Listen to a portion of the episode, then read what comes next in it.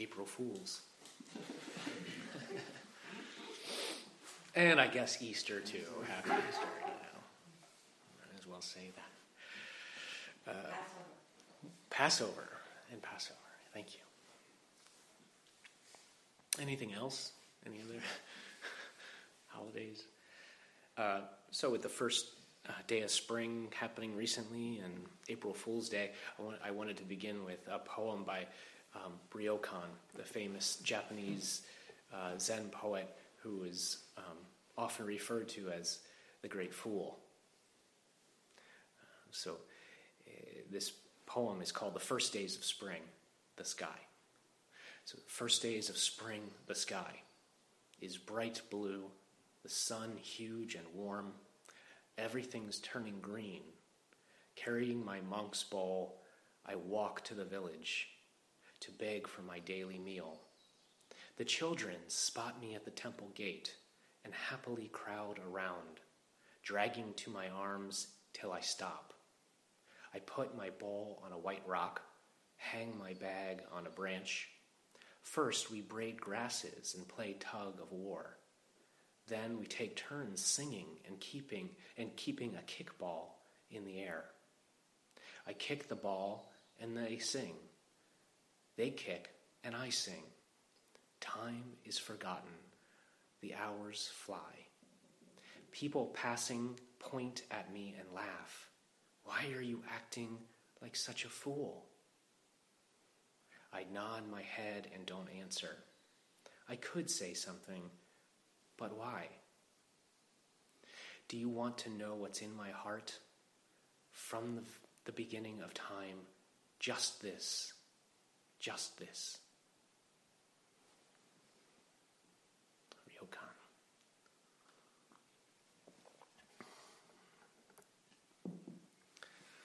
Um, the other thing that I wanted to share was a brief passage um, that gets at this idea of foolishness. And this is um, this is a, a chapter from a book called Novice to Master. And uh, the subtitle is An Ongoing Lesson in the Extent of My Own Stupidity. And it's by Asoko Morinanga, uh, Naga, who is a, is a Rinzai Zen teacher um, in Japan. And I forget his dates. He was born, oh, there we go. He was born in 1925 and died in 1995. So, just a few paragraphs from this. This is a chapter called Getting to Know My Own Idiocy. He says, I have heard it said in critical observation of falling in love and getting married that marriage is moving from beautiful misunderstanding into tragic understanding. I suppose the people laughing are married. Uh, this phrase sums up certain stages in the process of Zen practice as well. Again, I say uh, that it would not be an exaggeration to characterize my own life up to now as simply a succession of realizations of my own misunderstanding. Misunderstanding that was not even beautiful, and a process of getting to know my own idiocy. For a person strong in his cravings, clinging narrow experience and knowledge as the supreme law, caught in a ravine between feelings of superiority and inferiority, between building and destroying an ideal self image to uncover one's own misconceptions is a task more easily described than accomplished. There once was a great Chinese man of Zen named Chao Chou.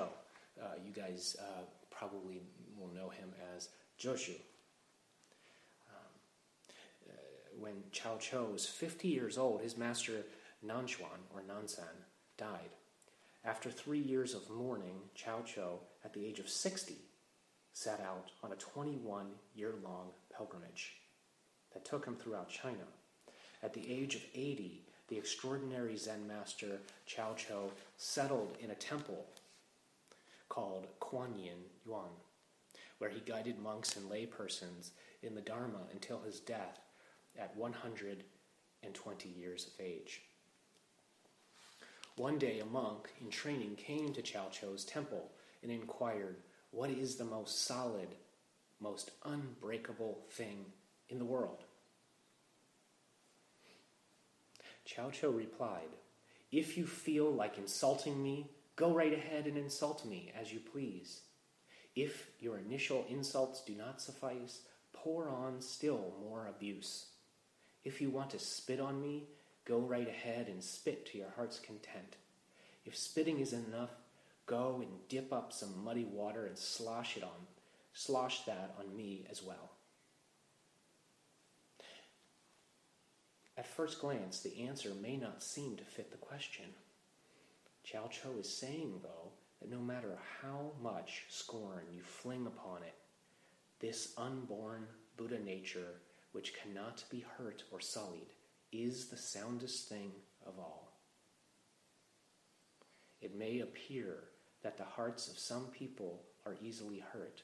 In fact, it is merely the affectations that the impurities that have been heaped upon the heart, not the pure heart with which people are born that are injured.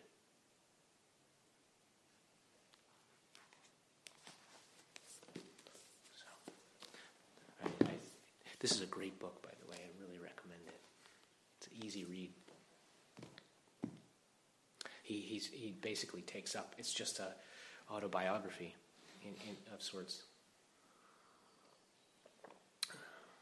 So, speaking of Chao Chou, we're going to, uh, for the rest of the time today, we'll look at um, one of the koans um, that Chao Chou or Joshu is um, featured in. And this is case number 59 of the Blue Cliff record, uh, Joshu's Why Don't You Quote It Fully? And it goes like this it's a short case. A monk said to Joshu, the ultimate way is not difficult. Just avoid picking and choosing. If you say a word, that is picking and choosing. So, how do you go about helping people? Joshu said, Well, why don't you quote that saying in full? And the monk said, I have only this much in mind. And Joshu said, It is just this the ultimate way is not difficult. Just avoid picking and choosing. So that's the end of end of the case. And the reason I thought this was an important koan to take a look at is because uh, right now uh, a number of us in the precept study group um, have been um, getting into precepts six and seven, uh, the two two precepts um, two of the three precepts that have to do with speech. Um, of course, the first one is not to lie, but to speak to the truth. Um, number six, though, is uh, let's see, it's not to um, not to praise myself and disparage others, but to overcome my own shortcomings. And number seven is not to speak of the faults of others, but to be understanding and sympathetic. So these three precepts having to do with speech um, arise out of the practice of right speech, which is one of the uh, eight aspects of the Eightfold Noble Path. And so I think uh, this is important because speech is one of these areas that most of us struggle with on some level. It's, I think, one of the most challenging aspects of practice, right speech. Um, the Buddha was pretty clear about speech. He, he um, really outlined pre, um, that right speech is um, abstinence from false speech, from hateful speech, from harsh speech, and from just idle chatter. And this koan, though, takes up the topic of right speech it takes it up in a different way. It takes it, it looks at speech in a different, uh, from a from a more Zen point of view, another angle. And it begins with a monk saying, with quoting a verse from the Hsin Hsin Ming, which is the affirming faith chant that we do on Thursday nights. Here. Uh, our version goes The great way is not difficult for those who do not pick and choose. When preferences are cast aside, the way stands clear and undisguised. But even slight distinctions made set earth and heaven far apart. And on it goes. So this monk says the great way is not difficult for those who uh, do not pick and choose, um, but isn't, but but you know, even saying that, isn't that kind of falling short? So so how do you how do you help people?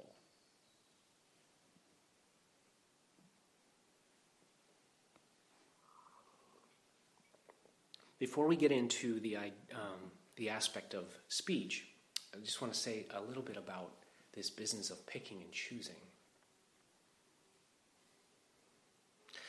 On one level, we, we tend to equate, especially in our culture, we equate choice, choosing, choice with freedom. And I've said this here before. Um, for me personally, actually, it's, it's um, quite the opposite. I find that the more choice I have in something, the more um, I struggle. Um, not all the time, but a lot of the time. And the example I've used, because it's true, is when I have gone on many occasions.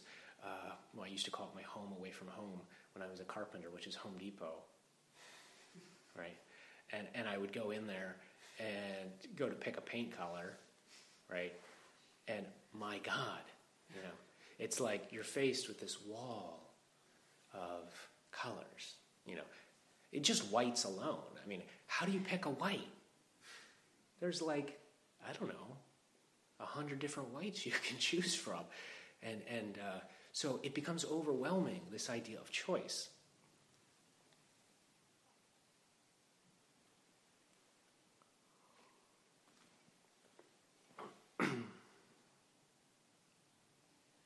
so, choice this is the same thing with practice, too. Um, when we've been exposed to lots of different um, Zen, uh, centers or, or practice centers, Dharma centers, um, or let's expand out from there, um, meditation centers or um, contemplative practice centers, teachers, um, books, online resources, we, we get exposed to so many so many different uh, angles that we could take up this practice from. And then we're faced with the problems we're faced with when we actually sit down to sit zazen. Uh, what do we do? Because you know, in the back of our head, we've got, well, I could do a little metta, or I could do some, you know, choiceless and awareness, or I could do some breath practice, or maybe I'll dip in a little dab of koan work, you know. And so most people jump from thing to thing during their time, and this is just spinning our wheels. It really, this is why, one reason why we don't uh, make as much progress as we want to in practice, because we are jumping from thing to thing in our actual sitting practice.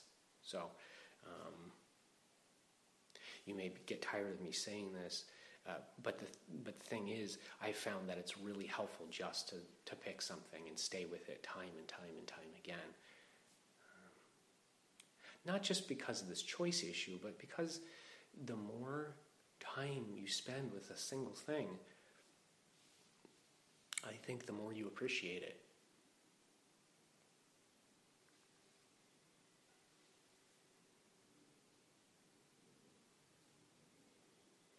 So, going back to this monk, so he quotes this line about avoiding picking and choosing. He says, If you say a word, isn't that picking and choosing? So, how do you help somebody? How do you help somebody? The question that came to my mind in exploring this is do words actually help somebody? And My answer was, well, it's complicated. Sometimes yes and sometimes no. What, what's, what's coming up in the media is interesting. This phrase, thoughts and prayers. I'm sure you all have heard this thoughts and prayers. When a tragedy hits, like the school shooting in Florida, politicians, of course, they bring out those canned phrases. Well, our thoughts are prayers. Thoughts and prayers are with you. Um, I came across an article by uh, A.J. Willingham from CNN, um, and she says she says this about this whole business of thoughts and prayers. She starts. She says this um, this this concept called semantic semantic satiation. Semantic satiation is the phenomenon in which a word or phrase is repeated so often it loses its meaning. But it also becomes something ridiculous, a jumble of letters that feels alien on the tongue and reads like gibberish on paper. Thoughts and prayers has reached full semantic satiation. In the hours and days after a teenager shot and killed 17 people last week at his former high school in Parkland, Florida, Thoughts and Prayers was trending on social platforms. It wasn't the good kind of trending. Among the earnest pleas for social and legislative action were more and more memes and cynical jokes. In one highly shared image, Thoughts and Prayers, quote, Thoughts and Prayers, is imprinted on the side of a garbage truck. Another meme shows an empty van. Excellent news, it reads. The first truckload of your thoughts and prayers has just arrived. The author continues jokes mere hours after a deadly shooting. To the voices behind the dark humor, the persistence of thoughts and prayers is the real joke. You know, this this this phrase "thoughts and prayers" um, is not is is rings hollow. Not only uh, because it communicates a kind of passive resignation, it, but it also it also just promotes inaction. From my point of view, it really doesn't do anything. And in Zen, we would call this phrase dead words. Words that actually have no spirit, no live activity, no authenticity. So, this monk in this case is asking, knowing the limits of words, especially in trying to convey the Dharma, how do we help? It's actually a reasonable question. How do we help? Is our speech helpful? Most, a lot of the time, our words simply exist to fill the space. And ask yourself how much of when we speak do we do so just to fill the space, either to make someone feel comfortable or to make ourselves feel comfortable? A lot of times when we talk, it is in the realm of chatter. You know, I think of how many times we talk through a meal or talk while we're on a beautiful walk. And, and we really are completely unaware of the circumstances, the environment that we're in. Sort of life just passes by.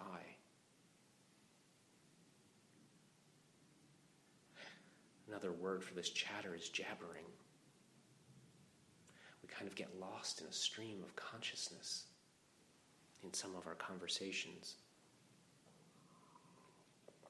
Bodhidharma, who is, of course, the founder of Zen in, in China, he attri- he's attributed with the uh, saying, Zen is a teaching outside the scriptures, not relying on words and letters, but pointing directly to the human heart or human mind and realizing Buddhahood.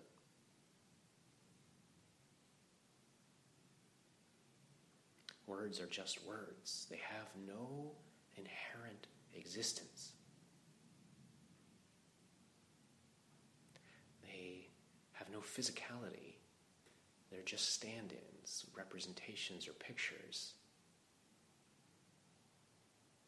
They're not reality itself. And short of idle chatter, even well intentioned words there's problems with. There's a, there's, we're faced with this huge translation problem if you think about it. Even when two, two people speak the same language, we're faced with this. We're faced with, uh, you know, I uh, have an idea, and I have to. Uh, that's get idea gets filtered through my particular experience with my unique history, comes out of my mouth. You listen to it, and then it goes through the filters of your history, your personal personality, your uniqueness. And then you're supposed to understand what it is I'm saying. I mean, a single word is hard enough. If you think about it, you just say the word um, love. What does that mean? Or emptiness. What does that mean? Um, racism. What does that mean? Anger. So, so this just speaking, we fall short. And yet, as, as limited as words are, they have a tremendous amount of power to them. They have a tremendous amount of power. We can change people with our words. You know, words can sting, they can traumatize, but they can also send us. Uh, they can they can be like what we call turning words that that positively uh, turn us in the right direction. They can inspire us. And even though they have no physical form, they certainly can impact the physical world. I mean, they can quicken our pulse, right? They can um, change our breathing. They can stimulate our adrenaline glands. And so, even though, even as ethereal as words are, they still have a tremendous amount of power. So this koan is important. This question is, is authentic that the monk is saying. And Joshu himself was known for his words, his ability with words. His style of Zen is known as lips and tongue Zen. It's said that when Joshu spoke, light emitted from his lips. Um, I wanted to share a couple of examples of why he was said to have uh, been so good with words.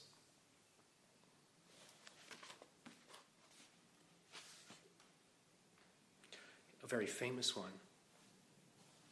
A new monk came to the monastery. He says, I just arrived. I asked the master to provide me with instruction. Joshu says, Have you eaten? Monk says, Yes, I have. Joshu says, Go wash your bowl.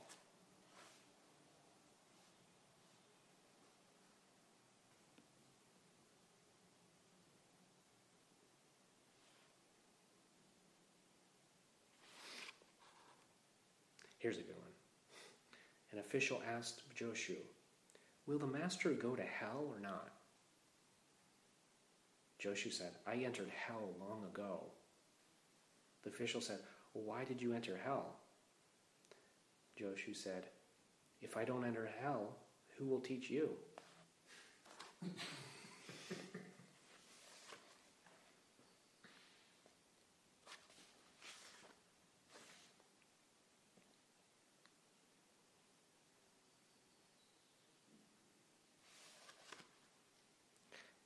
Joshu asked a monk, How many sutras do you read in one day? The monk said, Sometimes seven or eight, sometimes ten. Joshu said, Oh, then you can't read sutras. The monk said, Master, how many do you read in a day? Joshu said, in one day I read one word.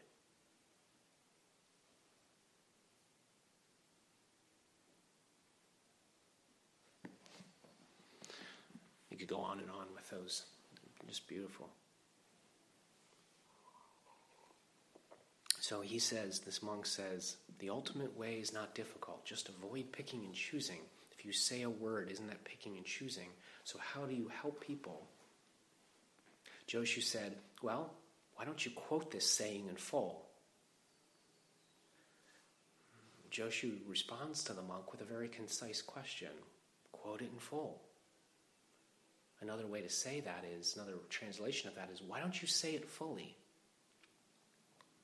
So, what does he mean when he says this? Why don't you say it fully? Um, why don't you say it fully? In today is, of course, Easter, and there's a there's an old uh, story, and I don't know how true it is, but it sounds good regardless. It's a modern story I heard somewhere, I forget where. Um, it, apparently, there was a dialogue going on, interfaith dialogue in Japan, uh, I believe, and a Zen teacher was talking to some sort of Christian monk, like a, a Jesuit probably, or I don't know, some sort of maybe a Catholic priest. And he asked the priest or monk, he said, What did Jesus say when he was on the cross? And the priest said, he said, of course, he said uh, a number of things, but one of the most important things he said was, My God, my God, why have you forsaken me? And the Zen master teacher retorted back, He didn't say that at all. Oh, yeah? What did he say then? He said, My God, my God, why have you forsaken me?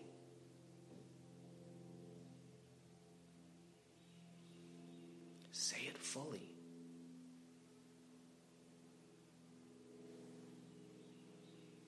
So much of the time we hold back in our life. We don't say it fully. We hesitate and hedge our bets because we overanalyze too much. We tend to get caught up in worry about what other people will think.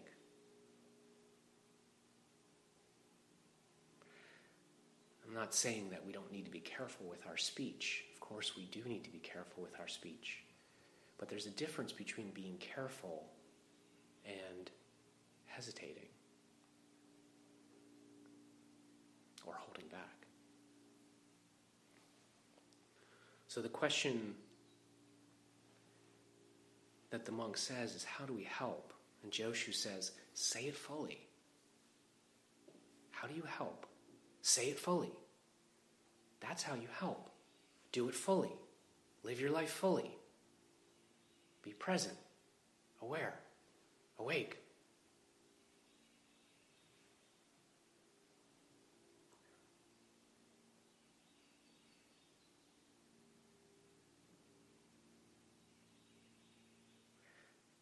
When we're engaged fully, where, the, where is there picking and choosing? When you're engaged 100%, how can there be any concept of picking and choosing? Picking and choosing is simply an idea. But when we're fully engaged, whew, gone. There is no picking and choosing. When we're not grasping after experience, because picking and choosing is simply pushing away or pulling in.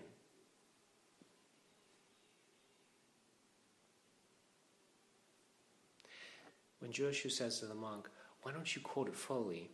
the monk says, I only have this much in mind. I only have this much in mind.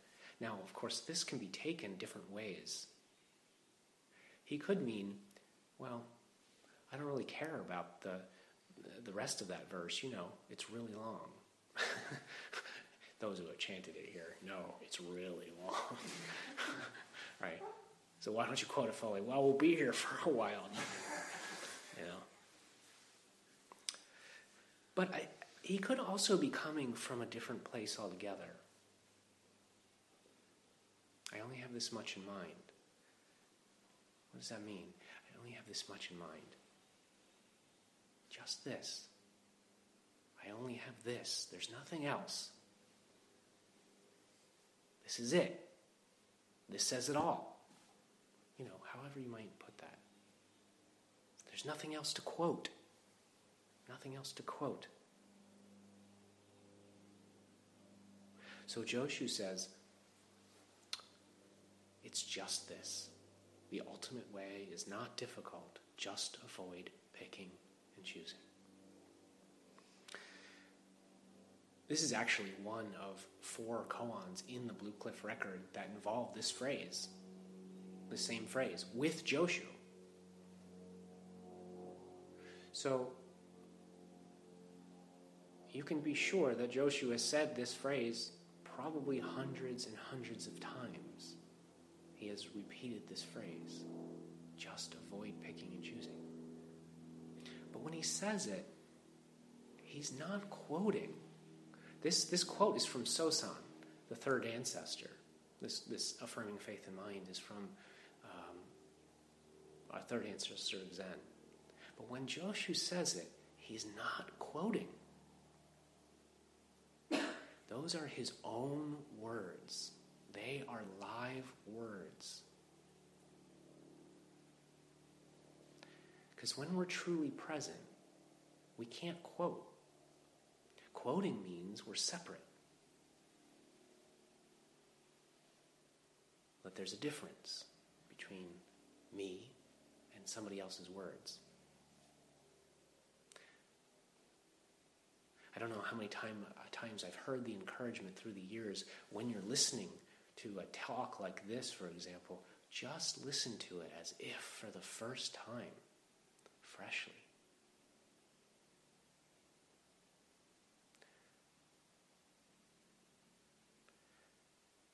or when you're saying something, just say it as if for the first time. Say it fully. In that way, when we're present, we can't repeat ourselves. We're not bogged down with the weight of the past. Whatever we say, say it freshly. This is Joshu's answer to right speech. So it's not just about being careful, about being precise, or not talking of the faults of others, or not lying. But it's also about speaking directly, lively. So this is this is the other aspect of right speech.